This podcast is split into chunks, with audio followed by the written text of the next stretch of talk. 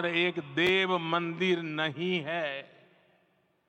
ये भारत की दृष्टि का, भारत के दर्शन का, भारत के दिग्दर्शन का मंदिर है। ये राम के रूप में राष्ट्र चेतना का मंदिर है। राम भारत की आस्था है, राम भारत का आधार है। राम भारत का विचार है, राम भारत का विधान है। राम भारत की चेतना है, राम भारत का चिंतन है।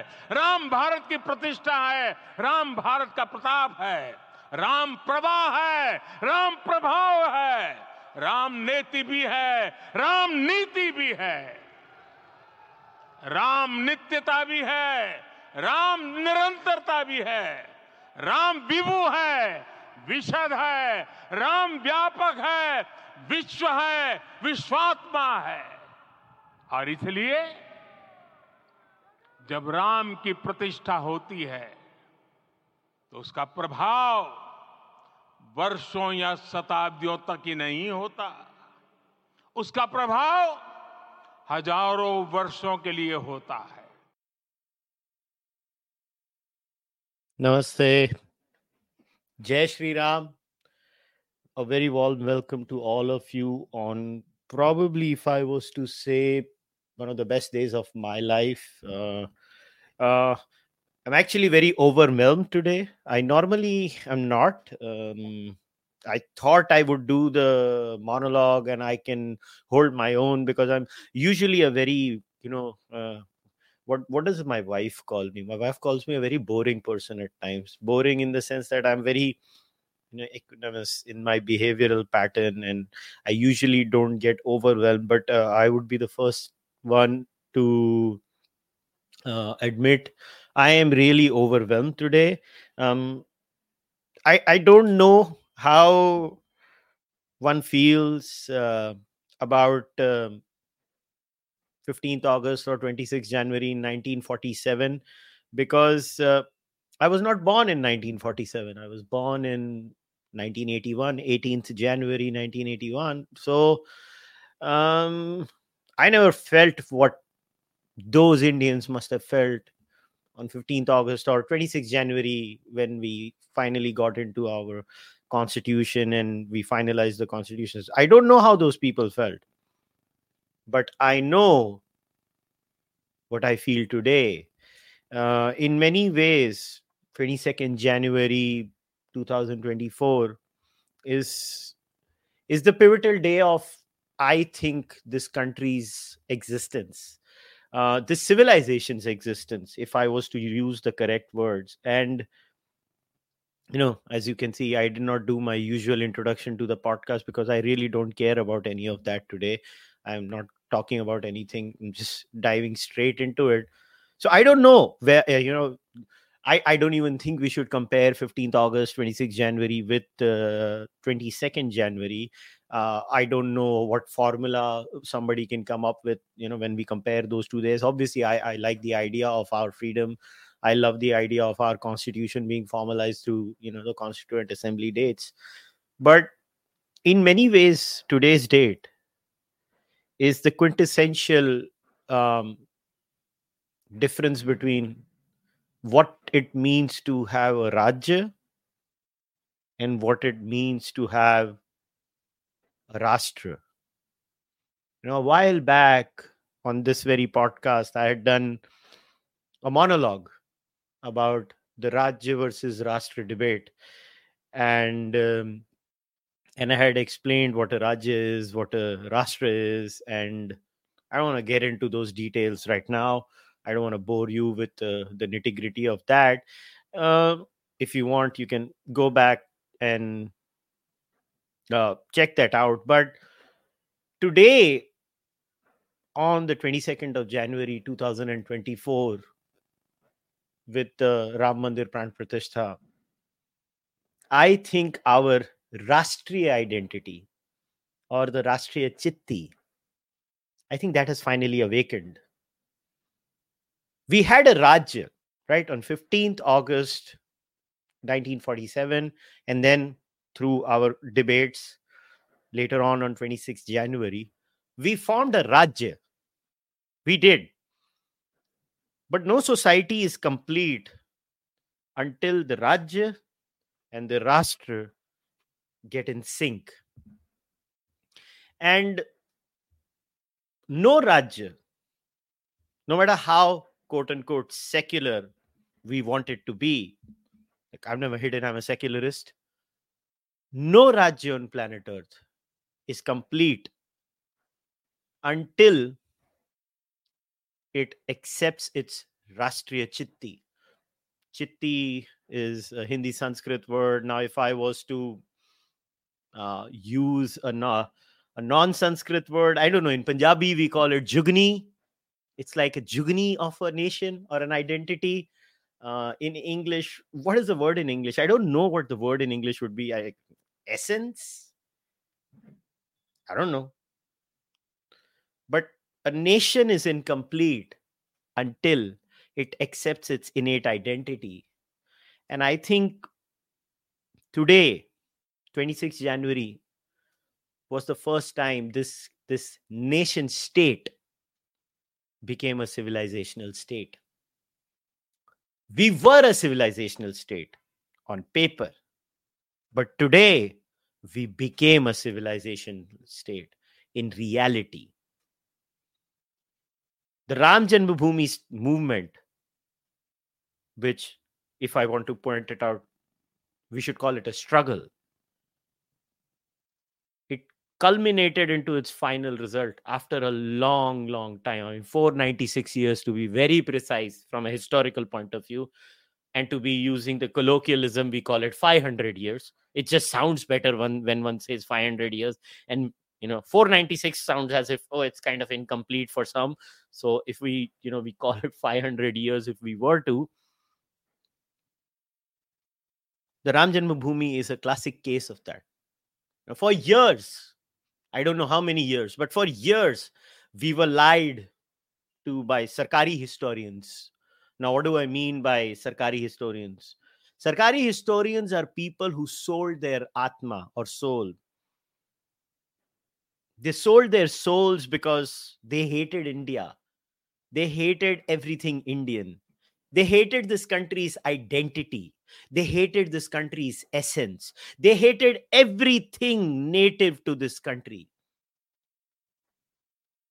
These people lied to us these people who cut a deal with I don't know how many people. I mean, from the early Nehruvian state to Indira Gandhi formalizing the system and just being constantly lied to.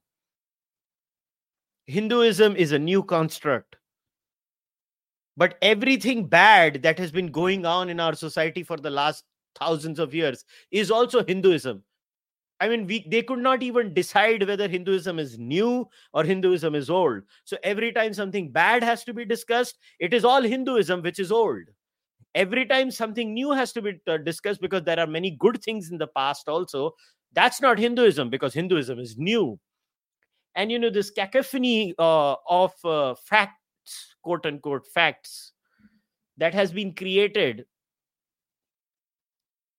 you know we had to deal we we the children who are born in this country after independence, we had to bear the brunt of the lies that were told by the Sarkari historians. We had to bear the brunt to be living dual lives where we would go to the school and we were told some things in our history textbooks. And then we would come back home and we would hear completely different things. Just think about it. Think about the impact that has on a child if you are a child going to school hoping to learn what is the truth about your country or about other countries and then you come back home and you you see your parents telling you what did they teach you in school? Uh they said xyz was benevolent and your society sucks. But it doesn't suck. Well it sucks in some ways but it doesn't suck in entirety. And then you go hang on then why are they teaching me this in school? And just think about the mental impact it has on a child. Well, clearly, the communist historians, the Sarkari historians of this country, they didn't care. They were just hating. Either they were self hating or I don't know what their issue was. But they didn't care. They imposed everything on us and made us live, especially the kids of my gen 60s, 70s, 80s children, 90s children. I don't know about the 2000 onwards. Maybe even they lived those lives, dual lives. One thing in school, one thing at home. One thing in school, one thing at home. And it's just frustrating. Believe me, that today I am a 43 year old. And when I go back and I look at all those things as an analyst, nothing else, just as an analyst. And I just think, why did they do this to us? Why would they lie to us? Why would they make us go through this traumatic experience of being lied about our own history? I just don't get it. But hey, it did happen to us. I don't want to swear because it's a very good day today. But you know what I'm thinking in my head, ladies and gentlemen, when I talk about these Sarkari historians. All the swear words you have seen me use on the Sham Sharma show, increase the intensity 100 times. And those are the ones that go are, are going on in my head right now when it comes to this lot, what they did to us the total denialism of the record of Islamism in India, the complete and utter cover up when it comes to the Ram Janmabhoomi and you know Kashi or Mathura to abhi baki hai. The complete cover up. If it was not for the Hindu temples, what happened to them by Sitaram Goel, I would not know this stuff. If it was not for the Voice of India website that uploaded all these books for free and then with references, I could go and check each and every one of them. I would not know anything. I was interested. I read them. How many did? How many would read? I was a nerd. I wanted to read all these things. I can't believe it. The, the level I, I still remember when I was reading Hindu Temples, What Happened to Them, Volume 1 and Volume 2 by the late great Sitaram Goel, and I was filled with anger. I was filled with anger. I was like, is this real? Okay, I'm not going to trust it. I'll go and fact check this stuff. And then I go and fact check these things. And lo and behold, I look at the Mughal chronicles, I look at the court historians of the Mughals, and it is spot on. And I'm like, why didn't they tell us in schools then that, you know, over a thousand temples were broken? And they just barely scratched the surface because this is the stuff we know. We don't know what else happened. We don't know. And this is why today is so important because we're slowly breaking the shackles. Today marks the day where we have taken the first step towards reclaiming what is truly ours. I was an 11 year old when the Ram Janmabhoomi happened. I, I still remember that was the first time in my life when I realized what it is to be a Hindu. Listen, before that, or, or in a very significant day, even after that, after that also, I mean, being Hindu for me was what? You get up in the morning, you go to the home temple, pray. Sometimes during a week or the month, your parents take you to a temple to pray. Then my mom always used to tell me, you also thank God before you go to sleep. So I would pray in the night before I sleep. That's what I used to do. We used to have the Ramayan part at home at my Tauji's house, my uncle's house. They lived nearby. We would just hop, skip, and jump, and we would go to their house. And they would have the Ramcharitmanas. They would read the entire Ramcharitmanas, and you know, one after the other. My father had a big family, you know, four brothers, four sisters, and all of them would be there. They would be reading it, and you know, us kids, we were told, you know, the standard thing that most of you, I think, living in urban India must have gone through. Go there, matha teko, and you just go and play cricket. I mean, let's get real. That's all I used to do. But on 6th December 1992 was the first time as a kid. I was like, hang on. What is this stuff? What are these people talking about? Who are these people? I I became a BJP supporter because of the one person that affected me probably the most. I still remember this clip. I am not making this up, and I want to share this clip with you guys.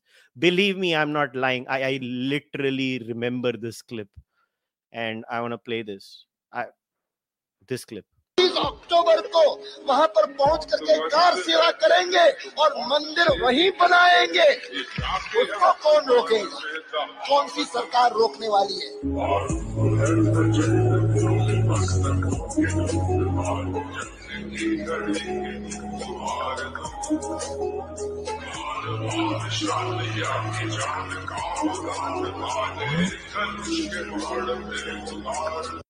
I clearly remember the words of Advani ji on that day. I, I clearly remember the words of Advani ji because I'm like, ये हो रहा क्या है? It was just 11, 10, 11. I was like, what are these people talking about? My first reaction was, why is this gentleman so angry?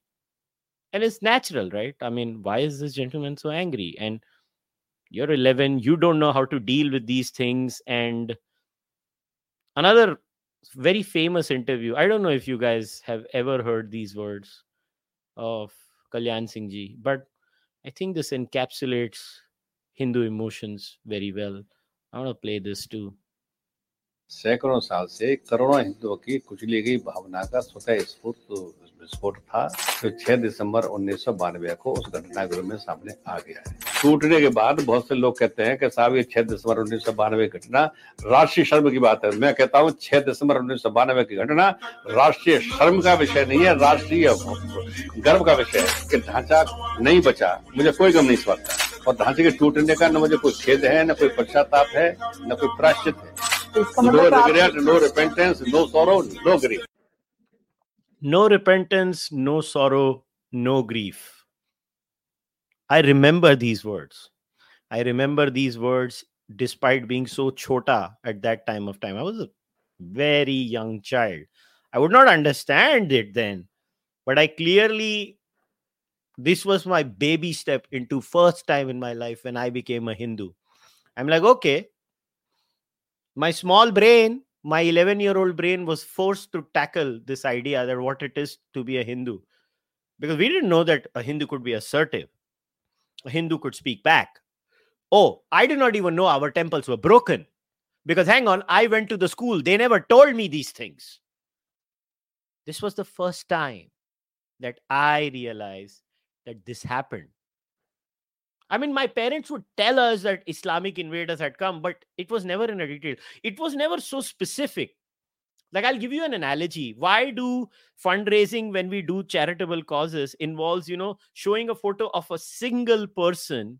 And that when, when that single person is shown, you tend to have this emotional response and you tend to donate more money you know it always happens like that but if you know you give a vague sort of a statistic to donate money somehow it doesn't work well with the human brain so that kind of analogy works here so even if i would have been told that this this this happened i would not have reacted but when you have you pick a single event and you kind of uh, pick that single event and you make it all about that single event it has a much larger impact at least in my case it did. I'm not saying it's going to have uh, the same event uh, kind of impact on everybody else. I'm not expecting that. I don't expect it for anyone else but in my case it did happen in a very significant way. And and and i was like okay i don't know how to say this in any other way but this i once again i apologize like i'm finding it hard. I usually am very precise in my monologues but today it's just a very emotional day so I, i'm i maybe i'm sucking at it today. I just i don't know. I'm just the emotions running in me today I, I have so many emotions right now in me that maybe i'm messing it up and i apologize if i'm not at my usual standard that i hold myself to but i i just i don't know is i'm saying but my 11 year old brain was forced to grapple with this reality because of advani ji. You know one of my cherished properties is a book i have over there my country my life by advani ji. I went to meet advani ji at his house and i got it personally signed.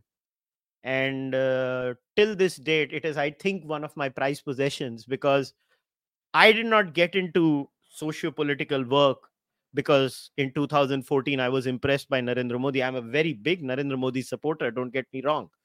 But I got into politics because of Advani ji. I'm not saying even Atal ji. I'm talking about Advani ji. Literally, for me, it was Lal Krishna Advani. There was something in the way he spoke, there was something in the way he addressed the issue. Uh, I don't know. I just I was hooked onto it, and till date, I would say it is Advani ji that I still look up to. You can say thousand things about Advani ji as a political strategist and everything, but for me, it was Advani ji, and uh, I this this clip was always kind of you know embedded in my mind. So yeah, so you know, I also want to talk about this issue that people say, you know, what happened on 6th December 1992 was not right. You know you you would have these drawing rooms the drawing room discussions with people and say like bahut bura hua aise nahi karna chahiye tha okay maybe it was not ideal. Maybe it was not ideal. Okay i concede that.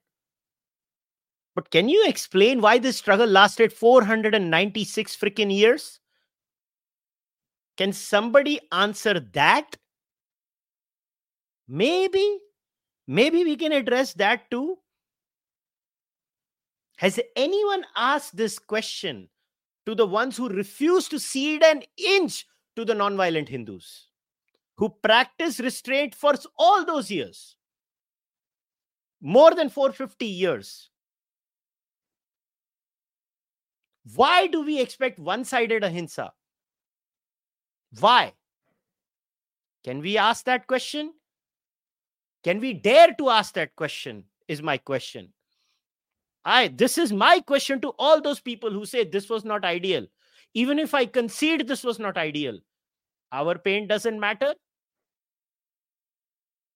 It doesn't matter at all. Not even an inch, not even a percentage. And if this pain did not exist, why in the year 1858 was there a complaint filed in the Thane to the Thanedar of Awadh, basically narrating how 25 Nihang Sikhs basically came all the way from Punjab. They entered the so called Masjid e Janamstan. That's the best word. Huh? They call it Masjid e Janamstan. I mean, duh, why do you call it Masjid e Janamstan? But bhai, हमने तो बुलाना है उसको Masjid e Janamstan. So who was that guy? Muhammad Ashgar. He was the muazzin of the Babri Masjid, Masjid e Janamstan. He tells the authorities, oh bhai, mujhe bachao.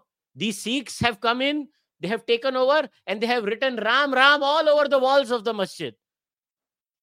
Why were we not told this bit of history? Why were we not told this history? Can I ask this question? Can somebody answer this?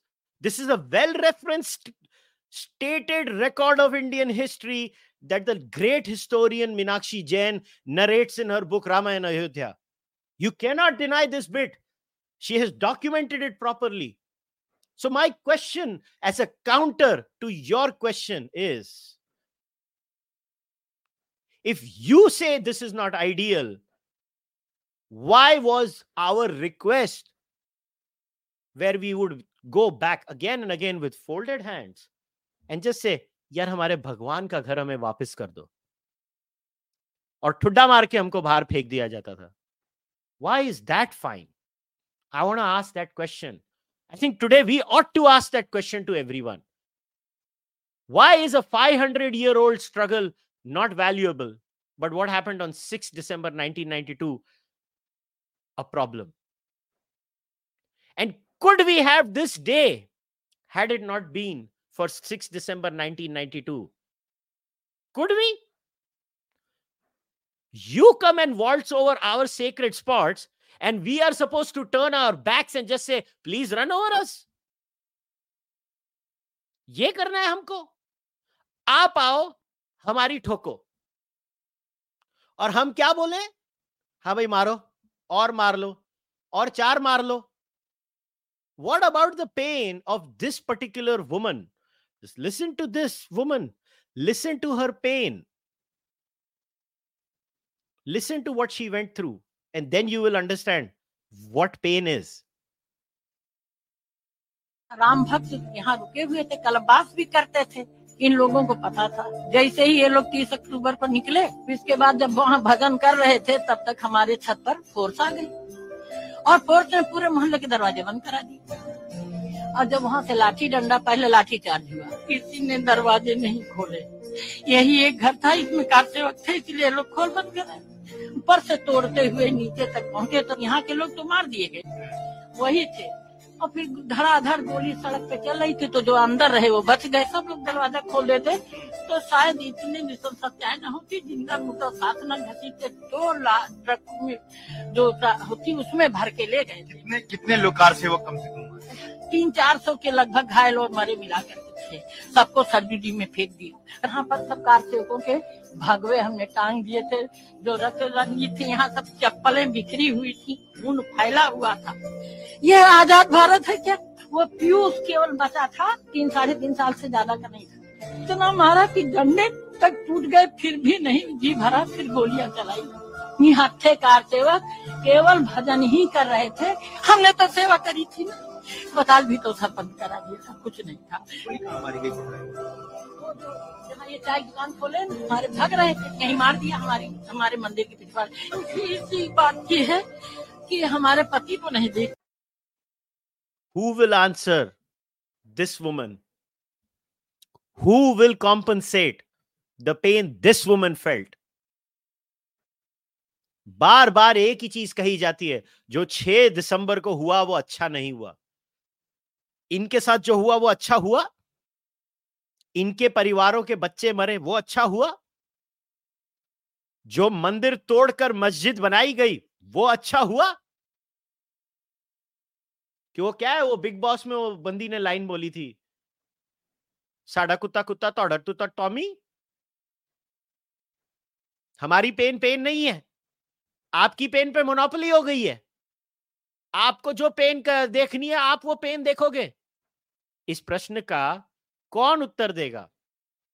Who going to answer for this I deserve an answer so you know back to why I became a I was an atheist full blown atheist by the age of eighteen I really I mean when I talk about being an atheist I mean I dislike God i dislike religion. I disliked everything religious. Ironically i think my, my the, one of the reasons for my becoming an angry atheist was i read monotheistic religions first. And let's just say it did not help my cause. You know when you read a, a religious text and and the text says the god is angry. The god is jealous. You see so much violence towards others just because they are disbelievers or believe in someone else i mean i'm not blaming myself in that situation let's just put it that way you're bound to become an atheist when you read religious texts like that you're bound to be turned off the problem is most religious people don't read religious texts. The most people who read religious texts are actually atheists. That's that's actually a reality. But then surely, but you know, slowly but surely, I started reading Hindu texts, and yeah, I, I did find many problems in Hindu texts, and you just have to go through my content to know how many problems I have. But then, you know, there was something uniquely good I found in this memeplex. So today, as I speak to you, I am a Hindu. I am a Hindu by choice. I am a Hindu by conviction. I am a Hindu because I have seen something deeply important in this meme for my society. In fact, I would say for the whole world. And I mean this in all seriousness. Yes, I do not see any divinity in Sri Ram. But to me, he represents the Hindu identity more than anything else. To me, maybe I am a Hindu because of Bhagwan Sri Ram. And the irony is, I don't even think he's a Bhagwan. I think he's a cultural icon. But that's my personal belief. But I will still call him a Bhagwan because he deserves to be called a Bhagwan. Because my culture addresses him like that, and I will respect that reality. And if you have a problem with that, go to hell. And my personal beliefs or disbeliefs are not relevant everyone sees different things in Sri Ram. To me, cultural continuity matters a lot. It's all about that. It is because of the living memory of Sri Ram that we could do what we have done today. Always remember this societies that forget their past will never rebuild. Societies that remember their past, they are the only ones who rebuild. This is why we got to hear because of all those people who used to sing Ram bhajans, all those people who used to talk about the struggle, all those people who would consistently go on narrating it. Then we move to the new age historians or the colonial historians or the modern day historians like the great Meenakshi Jain, Koenraad Elst, Sitaram Goel, Ram Swarup, many others, Vikram Sampath. Yes, I would add Vikram too. And you know, a special shout out to the Mughal court historians. I think we even need to shout out uh, the Mughal court historians because if those barbarians would not have recorded about their barbarism, we would not have known. Because just think about it. If the Mughal court historians would not have written all the shit they did to us, you know, it would have become a he said, she said kind of a contest. Don't you think?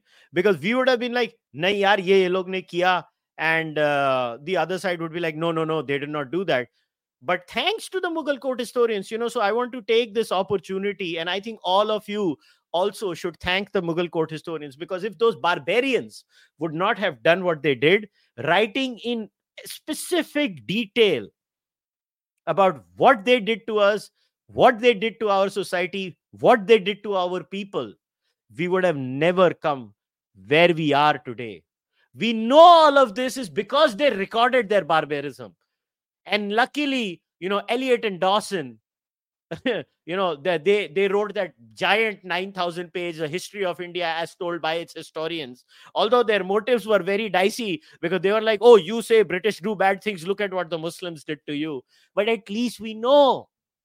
at least we know. ठीक है उन गोरों की जो भी मंशा होगी लिखा तो हम पढ़ पाए and thanks to great people that we have today or we don't have but post independence who went through the entire data again. Harsh Narain and his capacity to read persian. If we would not have indians who could read persian we would not know. So all those people all those historians they have to be appreciated.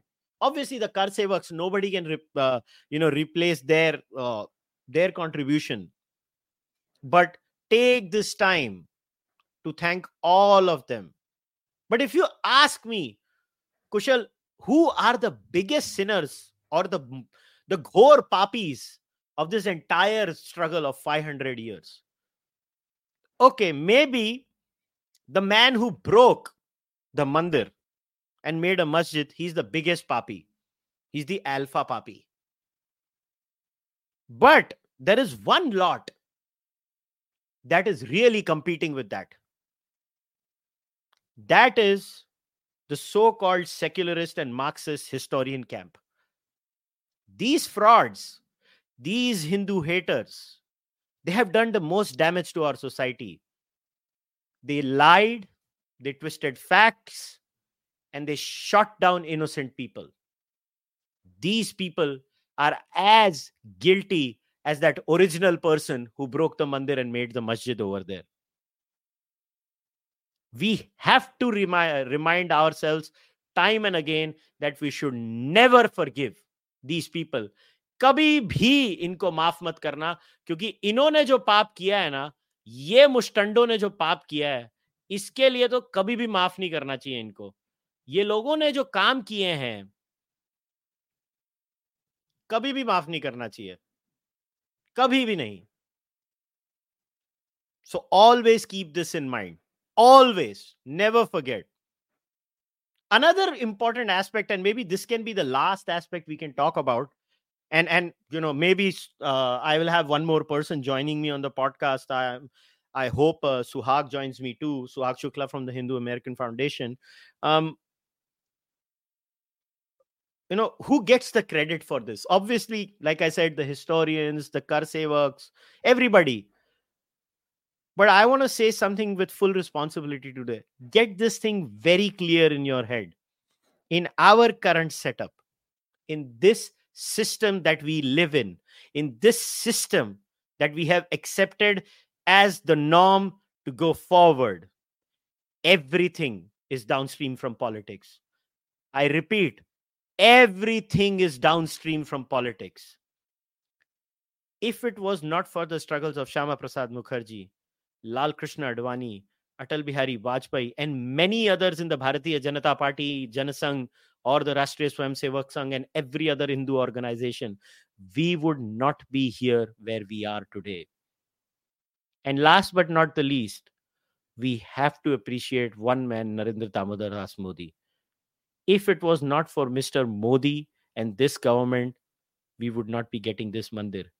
Never forget, in a country as feudal and top down as India, everything is downstream from politics. Remember this thing.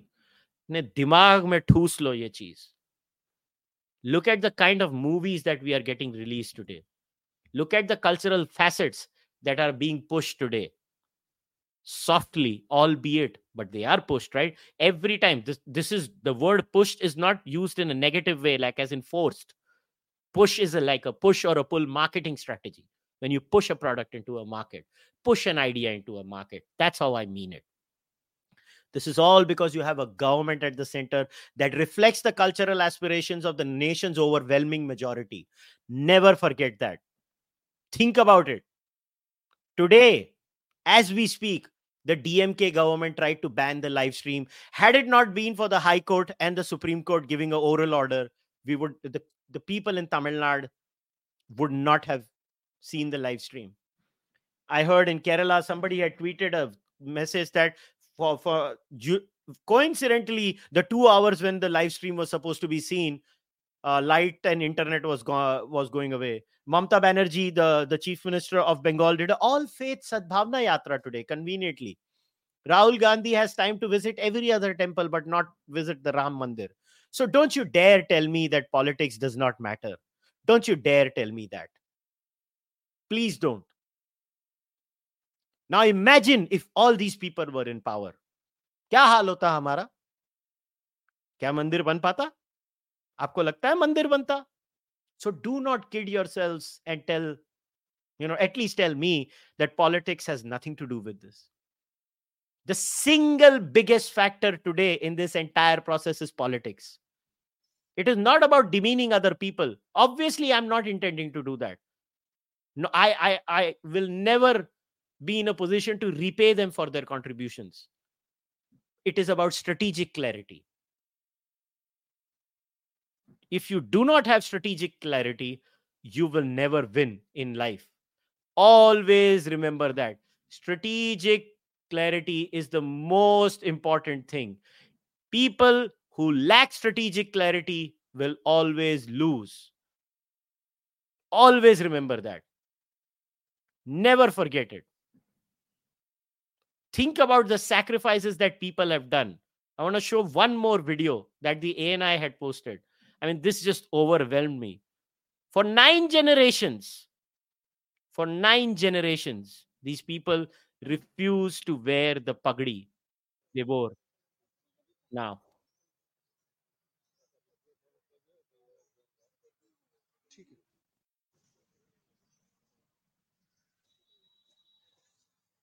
check this.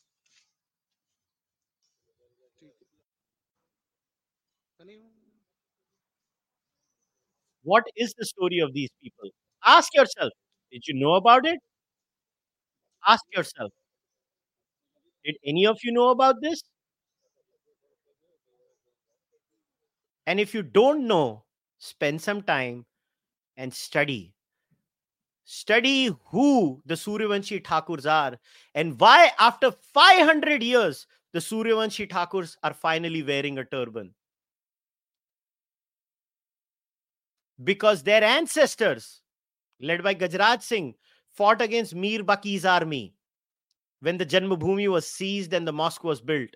And at that day, they took the vow that हम अपने sir पे पग कभी नहीं बांधेंगे और आज जब मंदिर बनता है उन्होंने पगड़ी बांधी है इसे बोलते हैं स्ट्रगल और आज इनको ये पगड़ी बांधने का ये अवसर क्यों मिला क्योंकि सरकार हमारी थी कभी नहीं भूलना ये। कभी भी नहीं भूलना ये छोटी सी बात। And one more important aspect if you are from the olden days and you remember certain old interviews I would urge you to look at this photo I am gonna keep this photo on obviously इसमें सब titles हैं, पूछा हिंदी में गया था but it says what caste are all you from And the answer given by one of the Karsevaks is all caste, koi jat nahi, hum Hindu hain. Ram Janmabhoomi was a casteless movement. This is what Hindutva is all about.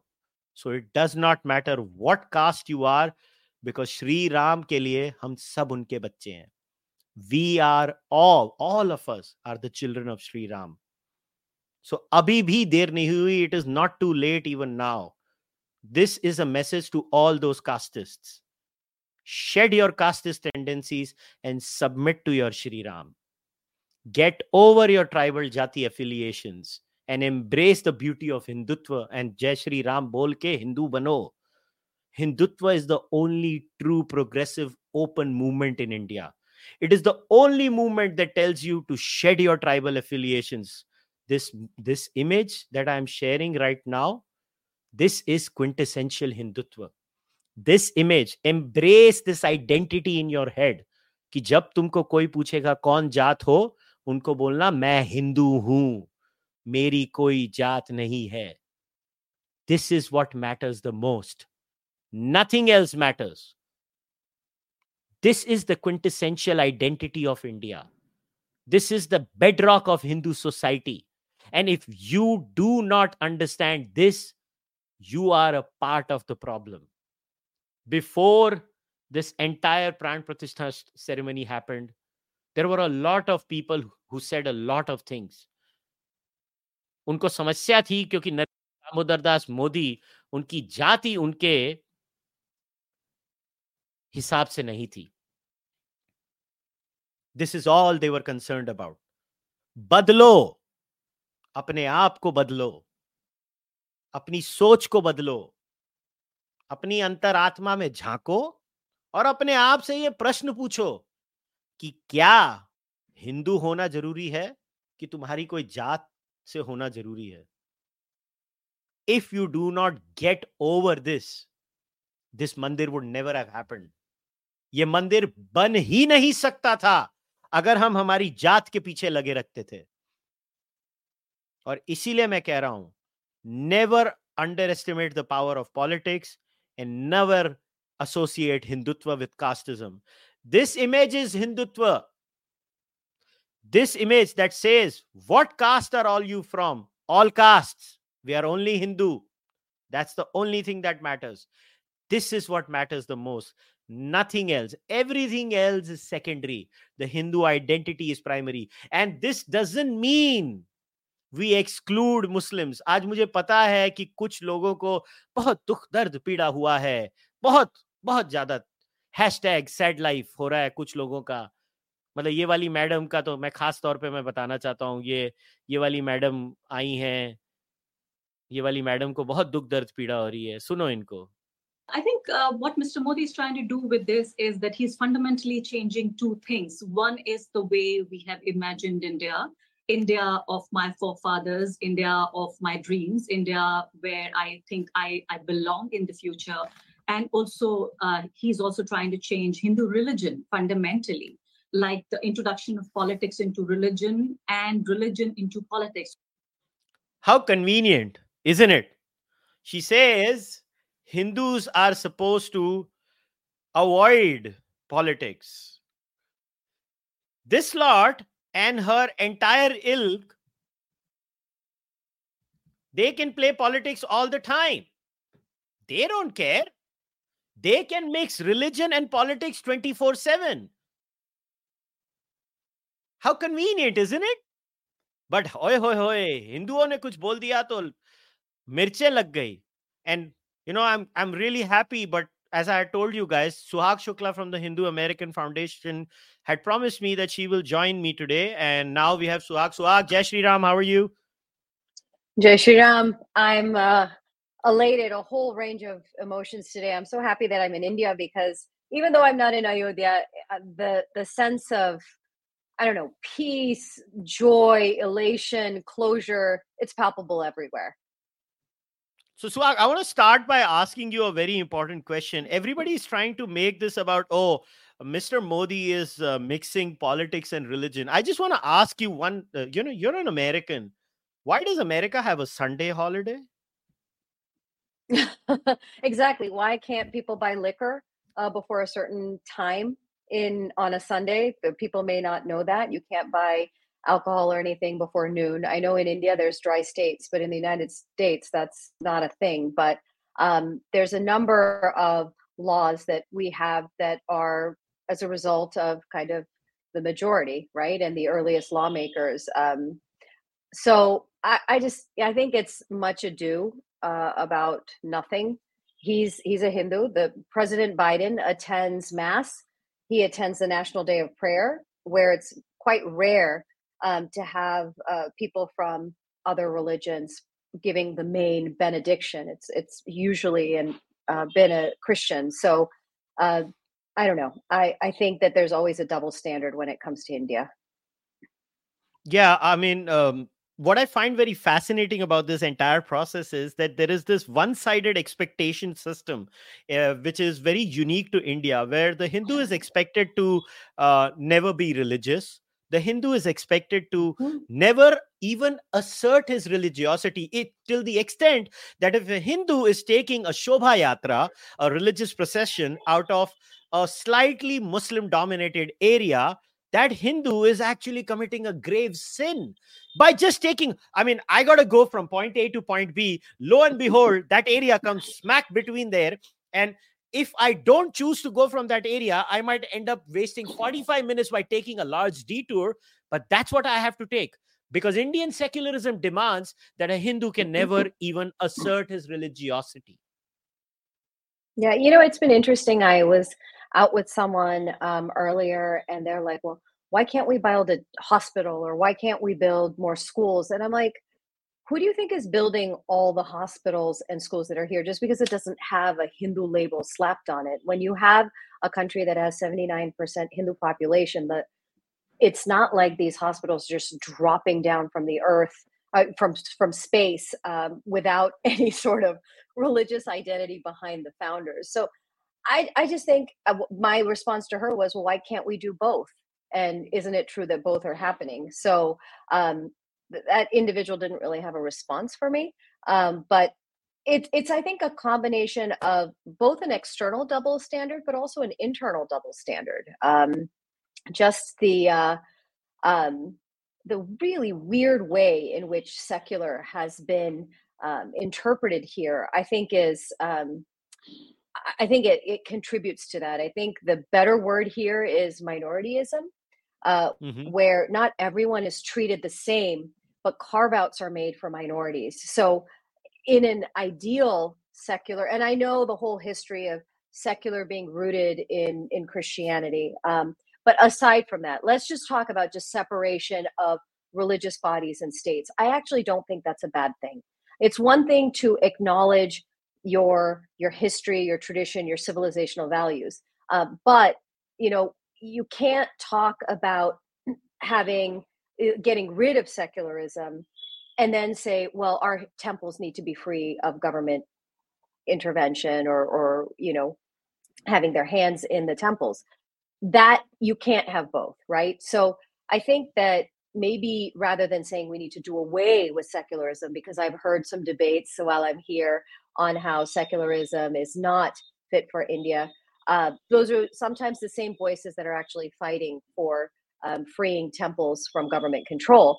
Uh, how about redefining what it means to be secular rather than the pseudo secular definition that's kind of become a part of the norm?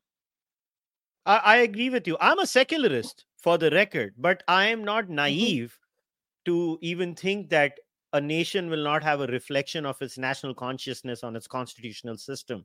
America has a Sunday holiday because God worked for three six uh, for six days. God needed a rest. That day happened to be the day of the Sabbath. That is Sunday for Christians, Friday for Muslims, Saturday for Jews. Lo and behold, all these nations that have a majority of those religions reflect that reality. I'll also just say, you know, I, I've been on Twitter probably a whole lot more than I usually am, uh, because I just, you know, aside from kind of had multiple screens going, watching the Pran Pratishtha, watching the speech, um, and then also seeing kind of the reactions on Twitter. Uh, some people have been posting the, um, I think, I don't know if it's the some sort of preamble where India is kind of deemed a secular so or secular socialist republic. Um, but at the same time, others are posting the constitution that uh, has a, an image of Ram and Sita. So, just for some context, the United States is a secular democracy.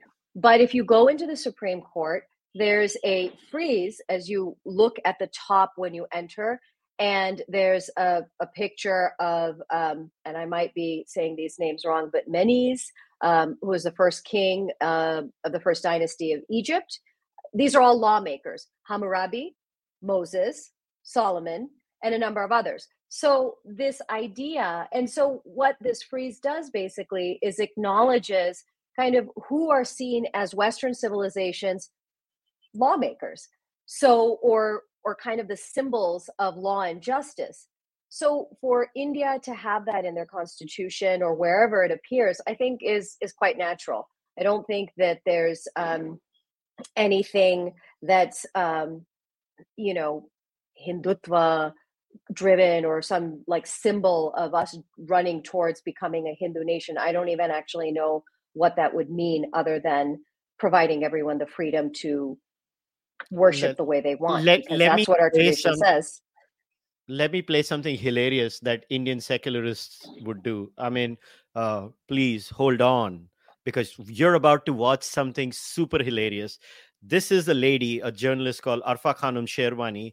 She's talking oh about i've been seeing today, her posts how today this date is actually bad. Listen to a secularist who does not believe religion ha- should be a part of because the Indian secularist version, right? So listen to this lady and laugh your ass off.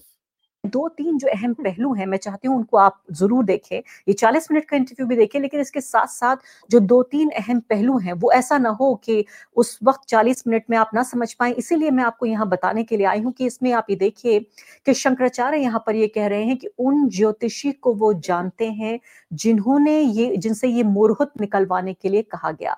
अब यहाँ पे सोचिए कि मुहूर्त निकालने के लिए इन ज्योतिषी को कहा गया और यहाँ समझाया जा रहा है कि सबसे शुभ मुहूर्त था, इसलिए ऐसा किया गया। यहाँ पर सीधे तौर पर कह रहे हैं शंकराचार्य के ज्योतिषी ने उनसे कहा था कि जनवरी का मुहूर्त निकालो, उनसे कहा गया, उन्हें आदेश दिया गया और तो उन्होंने निकाल दिया यानी सीधे तौर पर आप ये देखिए ज्योतिषी को बोला जा रहा है कि मुझे अपनी मर्ज़ी का मुहूर्त चाहिए ऐसा नहीं है कि कोई शास्त्रों के हिसाब से या कैलेंडर के हिसाब से या मुहूर्त के हिसाब से ये कोई सबसे बेहतरीन वक्त Isn't it wonderful when Indian secularists talk about Jyotishis and astrology and how today is not the day? Isn't it wonderful, Suhag? I'm deeply touched that she wanted to make sure that this happened on an auspicious day. I mean, I- don't even know what that is. I mean, there's there's so much unnecessary politicizing of this um, of this entire of this entire day of of this movement. Look, if and I'm and I've been watching the mainstream media very closely, um, especially legacy media in the United States. The way in which history appeared to begin in 1990 whatever as opposed to 500 years ago you know this is a temple that's being built on the ruins of a mosque well how did the mosque get there what's what did the supreme court say all of those details are just absolutely glossed over this is why media, mainstream media or legacy media continues to lose public trust if you're not going to just report what's happening you're in the wrong business. If you want to be an activist, go out and do that. Get some poster boards, do what you want. Sorry, there's going to be a lot of fireworks in the background. We've been Oh, dealing it's with it all, all over where I am. It- you're going to have fireworks. Yeah. You know what's going to happen tomorrow? There's going to be a special report written in the wire, written by someone Yes. like Arfa Khanum Sherwani, where how the toxic pollution caused by angry Hindutva fanatics. Yeah. I've also seen a bunch of farmland being burned. Uh, that has nothing to do, um, you know, burning crops has nothing to do with the air pollution or the air quality. I can barely breathe uh, when that's happening, but it's going to be the fireworks. Absolutely. Yeah, but I want to talk to you about the diasporic perspective. Now, can I, Mhm. I, I mean this with all seriousness. I was overwhelmed when I saw Times Square. I saw images from Paris, the Eiffel Tower. Um, I saw images from Brampton, Ontario. Some of my friends in uh, in Canada they sent me some photos. What does it mean? Because listen, we were Oh. here, right? And my journey. That's why you know I wanted to start my journey first through the monologue my journey is different. I was like in the thick of things over here, like growing up as a young kid. What does this mean for the diaspora? Second generation, especially, or third generation? Yeah, look, um, well, if we if we want to talk about third, fourth, fifth generation, I think that no conversation on the diaspora and the Ramayana is complete without talking about the Indo-Caribbean community. I mean, they um, left really destitute situations here in the here in India, and they became indentured servants in in the Caribbean, sugarcane and and whatnot under British rule. Uh, life was not easy. I mean, it's called indentured servitude. I think that's still just polite words for slavery. And it was the Ramayan that became their solace, their connection to a higher purpose, their connection to their motherland, and what built their communities. I think one of the most moving things that I've seen is several years ago when the first uh, prime minister of Indo uh, Caribbean um, heritage was elected, this group of literally thousands broke out into Hanuman Chalisa. I mean, this is the lifeblood of the Indo Caribbean community. You could say the same thing about the Fijian community. Indonesia. Today, I just five minutes ago saw a tweet from the Korean government talking about the connections of the Ramayan between that connects Indic civilization with their civilization. Um, and then just the average Hindu. I mean, I don't know if you saw the Tesla light show in Maryland. I need to know whether Yeah. you can program Teslas to, you know, kind of blink like that um, simultaneously and to music. The Golden Gate Bridge. Um, I mean, this is a time where I was really excited to be in India, but I think I kind of missed a lot in the United States too in terms of the celebrations. There were watch parties, there was Ramayana Katha, there's Saptas, I mean, you name it. Um, bhajans. Uh, one of the things that I saw happening in, in California, Hindus and Sikhs, especially where California, as you know, has kind of become ground zero for a lot Fresno. of intimidation from, yeah, Fresno, Alameda County. I mean, you should see how atrocious some of these billboards have been talking about Hindu terror. But, um, you know, Khalistani sympathizers have been intimidating mandirs for the past several weeks. We've been in touch with the Department of Homeland Security over that. But you go to the Bay Area Vaishnav Parivar Mandir, and the bhajans that are being sung by Hindus and Sikhs working, you know, worshiping together have really been really moving. Um, so you see all sorts of celebrations that have occurred. I think, look, the same thing that an Indian's going to feel in terms of, you know, restorative justice, reparations, whatever you want to call it, like an acknowledgement of a wrong that occurred, and now that you know, kind of a writing of history. Um, I think that anyone in the diaspora is feeling the same way. But do you think so? You know, in, in the case of us uh, over here, the Hindus over here, this was so important, this movement, especially for the urban one. Uh, I, listen, Mhm. obviously, rural Indians were way more connected to their identity, way Oh, more yeah. connected to the culture. I'm not gonna deny that. I think, but just to give you a perspective, you can go to the bourgeois areas of Mumbai right now, Mhm. Delhi right Mhm. now. These are rich people, Suhag. These are people with net worths of 50 crore INR, 100 crore INR, 1000 crores INR, and the richest man in India. And all you see everywhere is Sri Ram. everywhere from the richest everywhere to the poorest. Like I just, you know what I did today? I just took a rickshaw ride and I just went around the old slums, which I used to work in. And then because Mhm. I knew the way, right? So I know where the slum is, where the big buildings are, and everywhere you just see Bhagwa Mhm. flags.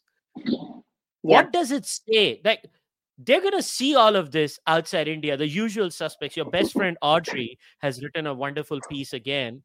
yes hindu supremacy yeah i mean you can see i got in the spirit too i'm still on the hunt for another 24 flags i want to take them for friends and family and hf staff because this is historic um Hmm. so i as far as the diaspora i i understand that you know you you see a celebration that transcends class right um i actually think it even transcends religion um, you know, while some of the media wants to focus on those that are naysayers of this from the Muslim community, the Christian community, I've read some really just touching quotes from people and even talked to people here about look, we may change our religion, but our ancestry is the same. And I think that that's really powerful um, in terms of what this moment means for all Indians. But I think in the United States, you know, the diaspora is not a monolith. I think you need to look at it in stages. And we've talked about this before. So, my parents, for instance, they left India in 1964. They freeze framed 1964, quite frankly, village values um, before moving to the United States. So, oftentimes when I meet people, they feel that my Gujarati, the way I speak, some of the traditions we uphold are so old school because that's what India is to me. It's actually 1964 India. So you have that generation, and and you see this also, for instance, in the um, Hindu African diaspora. If you go to Nairobi, you go to Tanzania, Mozambique, all these places, um, they they that kind of cultural um, milieu is feels even older because those are families that left even in the ni- early 1900s. So I think you have that set and so you're looking at second, third, fourth generation amongst those Hindus. And then you have the newly arrived who came from a rising India. So they're going to be middle class, upper middle class, that sort of thing. They might they might even be rising middle class. So you have all these kind of different generational divides or or at least breaking points. You have um, different class classes that are represented but I think that this has been a moment where people have really kind of come together, transcending linguistic and sampradaya differences um, to, to celebrate a moment. And I think it's beyond Hindu. I think that what's happened here should serve as a model to other countries where indigenous communities and civilizations have faced the robbing of their sacred sites. Yeah, and maybe I I want to take this question up a little bit more because I did Mhm. address this in my own way. Maybe I was a little angry. I don't know. And if people found me to be angry, I apologize. But every time they say, oh, what happened on 6th of December 1992 is a tragedy, it is this, it is that. When will we get an answer for we were struggling for 496 years? We never stopped the struggle. The 1858 Nihang Sikhs jumping into the masjid and writing Lam Ram all over the walls is just one such incident. It has been Yeah. umpteen incidents like this. Why couldn't you just give it back? Is there any truth and reconciliation? The key bit is truth in the reconciliation. Can we have reconciliation without the truth? I mean, that's a that's a great point. Again, going back to legacy media, this only began in 1992, according to the mainstream reportage. There's no mention of how far back um, the dispute goes, at least the legal dispute. Look, ideally, you know, there's still talk of Mathura and Kashi, right? We need to see the legal process come through. I think that's the most just way to get closure um, on these types of issues. And the truth is going to speak for itself. I mean, look, I remember we were, um, we had brought an American physician friend um, and we were traveling through Delhi and Agra and we were in Qutub Minar and, and he's walking through and then he looks at me and he's like, how's it feel to see reminders of like domination? and literally, it caught me off guard because we've actually sometimes become numb to it, right? I mean, that's Yeah, that's have. also a telltale si- sign of of trauma. And it, it took an outsider. This was like maybe 15 years ago to point that out to me. Now, of course, I can't go anywhere without seeing the signs, but um, we do become numb to it. And I think that what the academy in India did um, is is just such a shame, such an absolute shame. They were they were a prelude to what we see today, um, right? And I, I tweeted about this as well that um, the the Indian historians I see as like the grandparents or the forefathers of people like I, you know, people who will remain unnamed, who don't really privilege academic integrity, don't privilege truth, they don't believe in honest scholarship, and um, really they're using their purchase from the ivory tower for political aims. So, could this have been resolved years ago, decades ago? Absolutely. I think that there was probably the will amongst the people, but politics and um, academics got involved and they made it far more convoluted than it needed to be. These types of changes, if they come from people to people, I don't think we need to worry about kind of the worst case scenarios, the gloom and doom predictions um, that the media and academia love to fearmonger with. at the core of this subject and i i'll tell you why i am taking this um, because somebody has asked this question it's a fair question fine you got your ram mandir and most likely kashi and mathura as well but can you assure muslims that babri masjid's forceful demolition won't be repeated with gyanvapi and mathura? Now i want to take this head on. I hmm. want to take this question head on and it's an important question and i appreciate this question from a live viewer.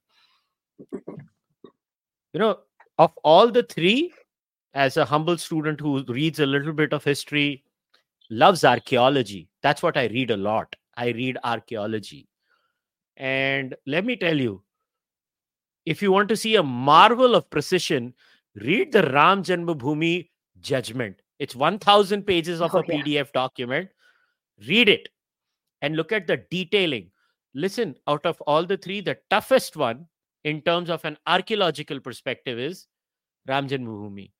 I don't know how many exactly. of you have gone and seen Gyanvapi, the masjid as it is right now, just as is where is. It is blaring in your face that this was a Hindu monument. The Nandi still exists. They don't even care. They're like, Gyanvapi, I don't want to abuse today because it's a very big day for us. The Gyanvapi is like a big middle finger to us. That's what it is. And it is standing there daily. If you really cared about reconciliation, you know, here's the thing the Hindus will give 10 acres of land to them for Gyanvapi. For everything, we would give them more land. We have enough land in India. But at a fundamental core, like it or not, there is a fundamental mismatch between the way monotheism in its extreme forms functions. Want to clear it in its extreme forms functions and how Mhm. non monotheistic faiths are. For me, my life is zero without Bulle Shah. Bulle Shah was a Muslim. My life is not complete without Bulle Shah. But I can't, like, how can you even ask this question? Is my point. How do I answer this? Yeah. I mean, look, uh, as I said before, I think that we we should trust the courts. Um, you know, they the courts, if in the most difficult uh, case, still arrived at a neutral, non-politicized opinion that I think again is a model for the world because there are so many places. Look at Australia, and you know they had in Australia they had the government had a um, policy of taking children from families uh, from the the the indigenous people and then so many died So many were, this was a way of trying to kill the culture, right? And only in recent years has there been some reconciliation. I know that the same scholar activists, I like to actually, activist scholars who are, you know, kind of running around the sky is falling, sky, sky is falling because Hindutva has taken over, are very supportive of that. They're very supportive of sacred sites being given back to Native Americans. They're very supportive of the Canadian government apologizing and exhuming graves of children, Native American, Native Canadian children or Native North Americans, um, children who were taken by the state, taken by missionaries, put into missionary schools, and abused and brainwashed and whatnot. So if you support that, then there's absolutely no reason to not support what happened today and what should happen in Kashi and Mathura. So uh, you know, it's it's just hypocritical. Um, these are the same people who talk about you know Hindu hegemony, but have nothing to say about the Middle East. So either you are for secularism or you're not.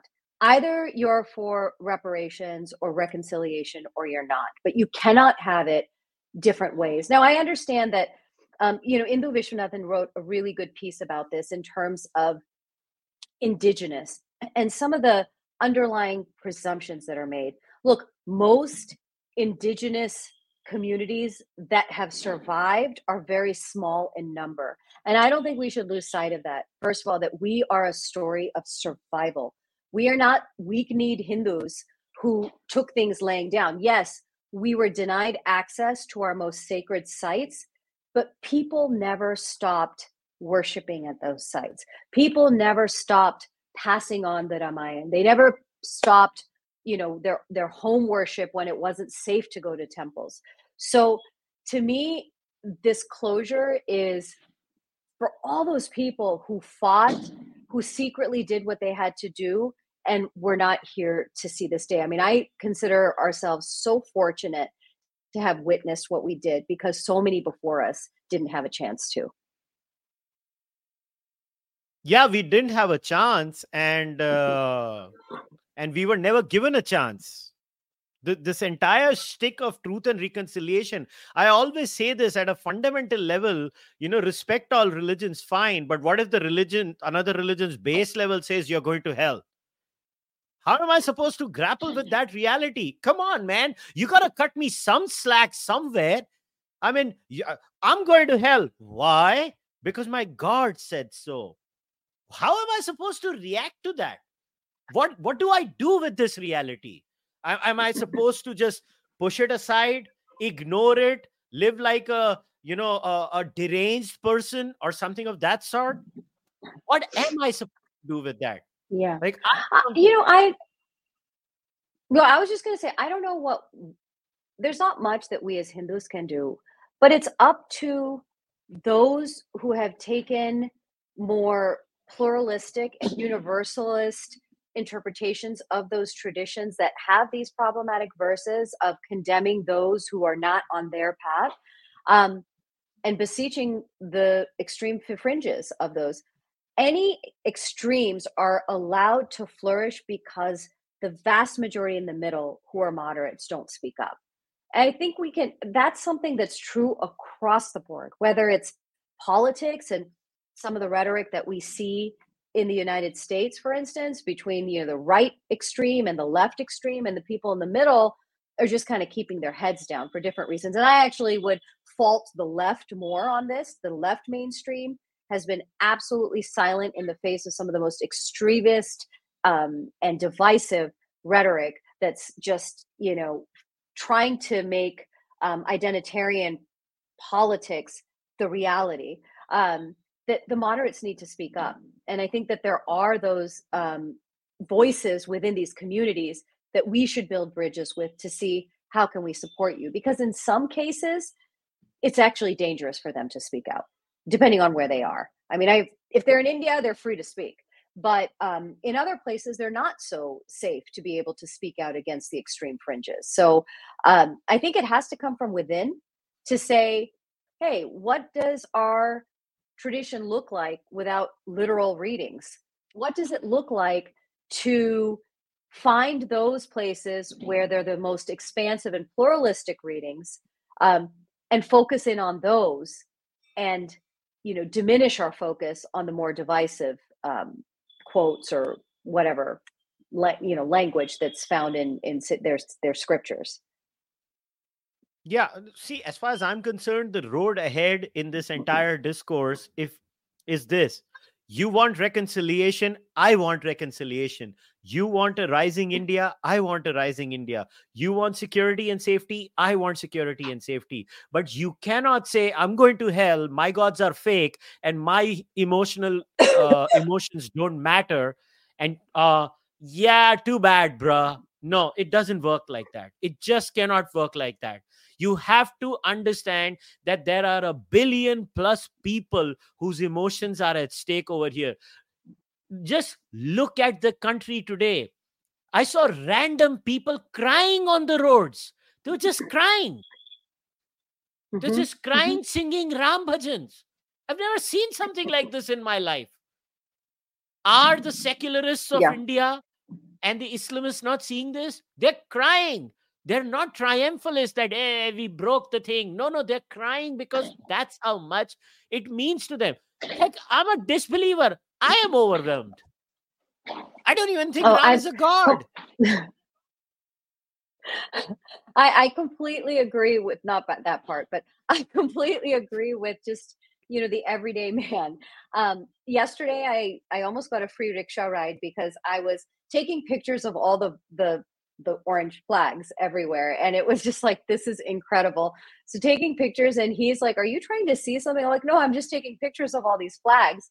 And then we struck up a conversation, and just random, he's like, Panso Varash, like 500 years. That's what, you know, just, he's like, this is, we've waited this long. He's finally home.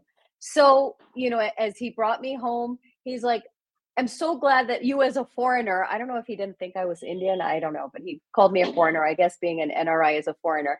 That even for you, if this is important, I love that bhavna. I can't take money from you. I'm like, no, I can't, can't do that. So, anyways, almost got a free rickshaw ride just because of this exuberance. That's just one of so many different examples of, um, you know, and I'm in Gujarat. In Gujarat, we say Jai Shri Krishna. Today, I think I haven't heard that all day. I've only heard Jai Shri Ram um, from every single person that I've um, crossed paths with. So this is, it's something that I think Ram has lived in the hearts of Hindus um, in every corner of this country and in every corner of this world. It is. I, I you know what, Suhag?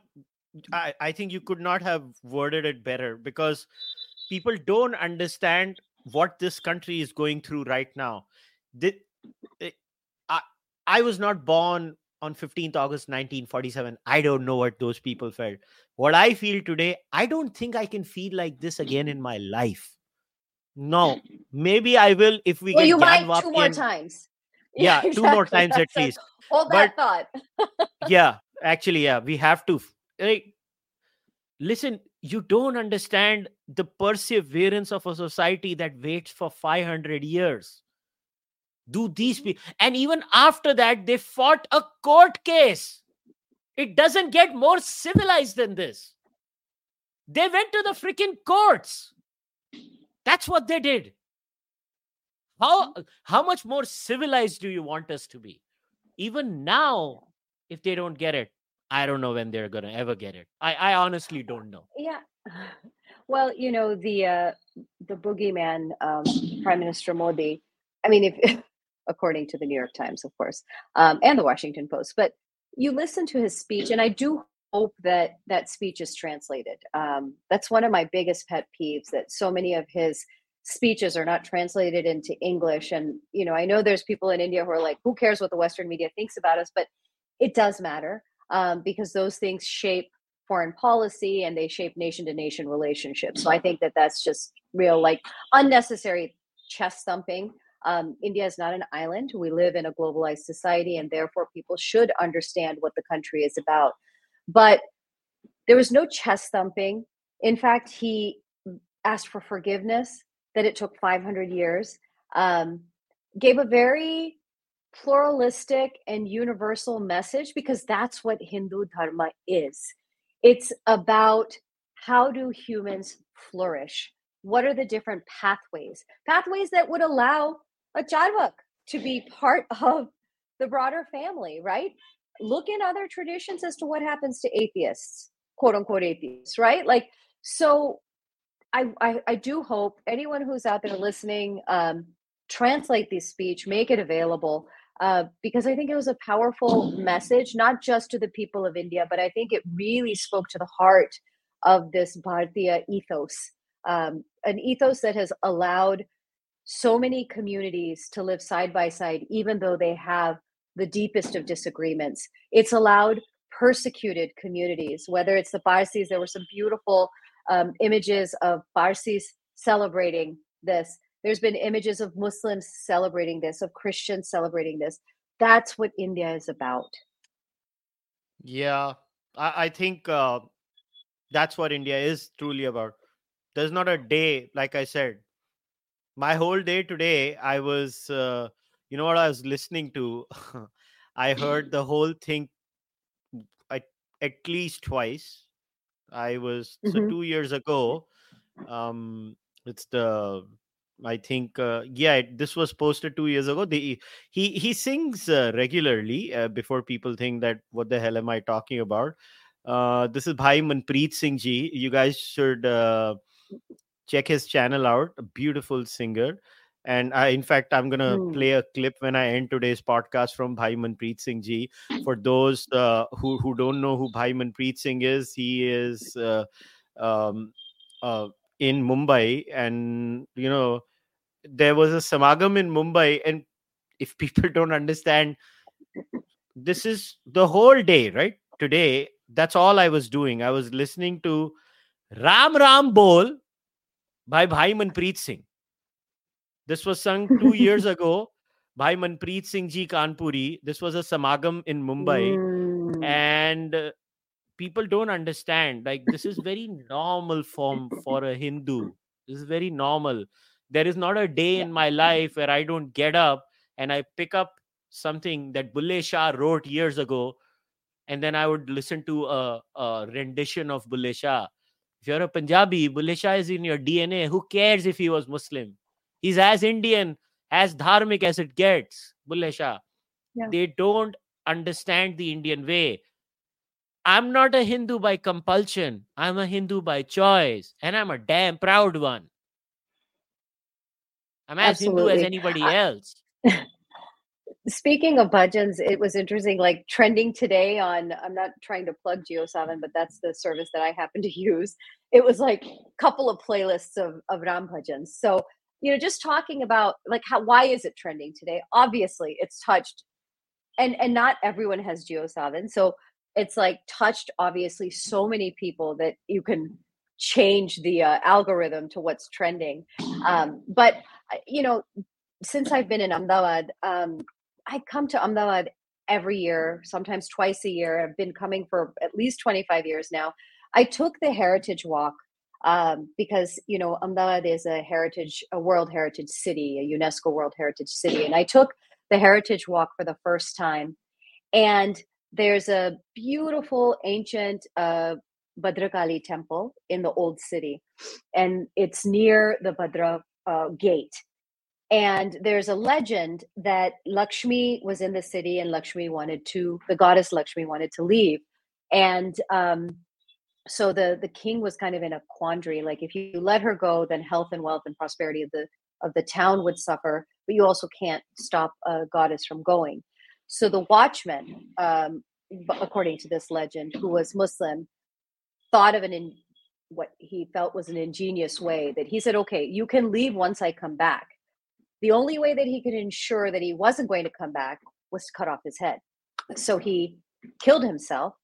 And since then, so they say this is like 600 years old, that the same descendants of this Muslim family keep a lamp lit every single day in the fort. So I, I met one of the descendants, but this is this is just one example of many of peaceful coexistence um, in India. But it's not until you get strident uh, interpretations or foreign money that is funding particular interpretations um, that begin kind of unraveling this very intricately tied bows and making them into um, impenetrable knots.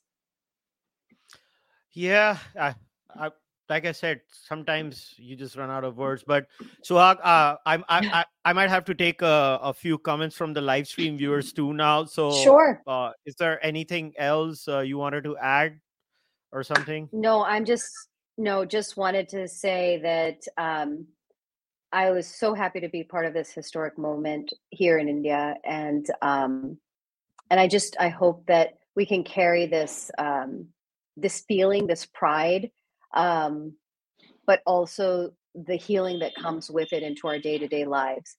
Yes, we're celebrating um, a commemoration, a consecration, but I think the most important thing about Ram is his message. Tell the truth, do your duty, transcend differences for a common goal. I mean, if everyone were to imbibe what the message of the Ramayana is, I mean, imagine where this country can go. Absolutely, Suhag. I'm I'm glad you reached out to me while while, while I was about to start, and you said uh, I you, had to talk to on. someone. no, no, I, I, I'm just I'm I'm I'm so glad you you reached out to me. It, it it really made things easier for me. Like I I seriously I when I was about to start, I was feeling so overwhelmed. I was like, am I gonna? I never do this. Like I did not know if I'm gonna be in a position to speak. Somehow, you know, kind of bundled those emotions inside, and I I was like, okay, you're not gonna do anything. You're gonna put your head in place, and I somehow did it. You know, the fact that I knew you were gonna come on when I started, I was like, okay, at least she's gonna come on. If I mess up, I'm just gonna message her and tell her to come. I'm always So here what- for you, Kushal. Uh, but you. uh, all I'll just say is Jai Shri Ram. Jai Shri Ram. Thank you. And Suhag, I'll catch up with you soon, either in India or in America when I visit this year. Thank you very much, Suhag. Take care. Bye. You Bye. too. Bye. All right, guys. Let's uh, let's get back to your questions. Uh, I'm I'm I'm actually glad that Suhag came. So I'm gonna take all the questions here. Yes, Shri Ram, let us all take time to praise, respect to those who grind away, or for all of us to get this auspicious milestone. Yeah, I appreciate it. To uh, Suyash has become a member. Thank you very much. Did you see the CNN BBC meltdown? Do they have no shame? I I honestly have not really seen any meltdown today because I didn't care. I mean, maybe we will um, later on uh, on the Sham Sharma show, but I'm not lying. I'm so overwhelmed today. Like when I was messaging some of my friends, uh, and it's my best friend's birthday today. So I'm even happier because it's my best friend's birthday. Like I'm friends with him from grade one. Like he means so much to me. And today, this day, and his birthday, I just it could not get better than it. That's all I can say. So somebody said I was one of them in 1992. I guess they're saying uh, to to me changing fundamentally as a person. So yeah, I hear you. So, um, Mr. Dilip ji, today I feel emotional, freedom from all lies, getting back to our heritage, seen events from 1985, and never imagined I would see the temple reality. Dilip bhai, you're not alone. There are many, many, many of us who never thought this day would come never thought this day would come seriously the amount of times you know we have used that line mandir wahi banayenge banayenge magar tarik nahi batayenge mocking this entire idea i mean i can't tell you how many times it has happened so hey if you're emotional uh, I, I don't blame you somebody has said Kushal circle Gujarat and Mumbai दोनों ने जगह पत्थर मारे हिंदू यात्रा पर कुछ मुसलमानों ने गुजरात में तो डाल दिया उनको जेल में मुंबई में क्या हुआ? I have not check the news so I can't comment on it यार आज श्री राम का मंदिर बना है उसके ऊपर सोचो यार ये सब मत सोचो। इसको बाद में देखो। Kushal, what do you think will happen in Ayodhya after 10 years since the Waqf board are saying they are going to make a mosque on the land allocated to them? देखो वो अपनी मस्जिद बनाए दस साल बाद कुछ नहीं होगा। और और एक बहुत सुंदर सा राम मंदिर का पूरा एक इकोनॉमिक जोन होगा जिसमें अयोध्या की इकोनॉमी बूम करेगी भक्त उधर आएँगे पूजा पाठ करेंगे सब कुछ होगा um do you think this victory of is a victory of patience perseverance and dedication of people who lived in this part of the world for uh, many millenniums yeah man it is a victory of patience and perseverance 496 years tell me one one civilization that could do this it is just the hindu lot that can do this only the hindus could do something like this and i'm dead serious when i say this dead serious so, Uday, genuine question. Why didn't Indian Muslim community by themselves hand over this land to the Hindus? They're anyways getting a mosque. Uday, believe me, none of this would have happened if it was not for those evil freaking Marxist historians. I say this with full responsibility. Look at the work of Conrad Elst, especially, and the evil role, the evil role these historians played. इन्होंने उनको उकसाया Muslim community को ये कभी ना होता अगर वो उकसाते नहीं इनको कभी ना होता बट ठीक है सो आदर्श तिवारी सेज पूरा देश राम में है मित्र राम राम लो और मुस्कुराओ जाओ लगे रहो uh, मंदिर में I am still speechless okay I understand hand folded and thank you Suhag ji N H F for the work uh, for Sanatanis, especially on SB 403. I'll definitely let Suhag know. Um, somebody has said no questions, just thank you for everything you do. No matter what anyone says, this is huge in terms of the morale of the civilization. Yes, it is. I mean, I'm telling you, I've ne- never felt anything like this in my freaking life, man. I have never, never ever felt anything like this in my life. I just, it is just, it's kind of a unique feeling. Uh, it is a great day, and I hope the nation is saffronized further. But I'm concerned about the new mosque in Ayodhya. It can be a source for terror. How do we solve it? No, I don't think so. The new mosque in Ayodhya is going to be a source for terror. Uh, I think we should shed such notions. I believe we should trust our people, they are part of our society. We should stop having such notions. Shed this. Just celebrate the Ram Mandir and stop stop having such thoughts don't don't have such negative thoughts in your mind so kanav just wanted to say jai shri ram jai shri ram to you kanav prathmesh dharme thank you for uh, becoming a new member Sudhir ji, pass my regards to Shukla ji. Thank you. I will uh, definitely. Prathamesh says Jai Shri Ram. So Nikhil says, Kushal, you and Sham Sharma are the ones who enlightened me about historical injustices. I thank you for that. I, I, I, uh, I, you're welcome, and I appreciate it. Uh, otherwise, I would be a same old Mallu lefty. I don't know what to say to that. Um, um, Chaudas चौदह साल बोल के गए थे, पाँच सौ साल के बाद आए, अब जाने नहीं देंगे, पाँच हज़ार साल, जय Shri Ram yes Jai Shri Ram to that Kushal when are you going to मैं that first effort in this enterprise of justice was led by an Sikh I mean I literally mention multiple times sir was arguing with a colleague from Tamil Nadu. He justified Karsevak's death by if people attack my place of worship of 500 years, even I would kill them. And what about Buddhist and Jain temples, Hindus established? Uh, as far as the Hindus and uh, Hindu uh, Buddhist and Jain temples bit, uh, there is a very detailed section in Sitaram Goel's book. You should uh, read that. It answers this in detail. You can download that book for free, by the way. Hindu temples, what happened to them. And uh, like I said, the counter is that why did they have to wait for so long? Why was this made so hard? Ritu Patil, does this make the path to restoring Kashi and Mathura easier, or will it also take 30 more years? Listen, it definitely makes it easier. But always remember, I want to remind all of you again everything is downstream from politics. So, Rituji, always remember politics is the most uh, important thing. If you do not respect political realities, you will not get what you want. You have gotten what you wanted because you made certain political decisions. You can like it, you can hate it, but the reality doesn't change. In fact, I would say it this way you can ignore gravity. That doesn't mean gravity ceases to exist. So accept this reality. Accept the fact that if it was not for political power and political acumen, we may not have this. The Suryavanshi Thakurs would not get to wear a pagdi after nine generations if it was not for political power.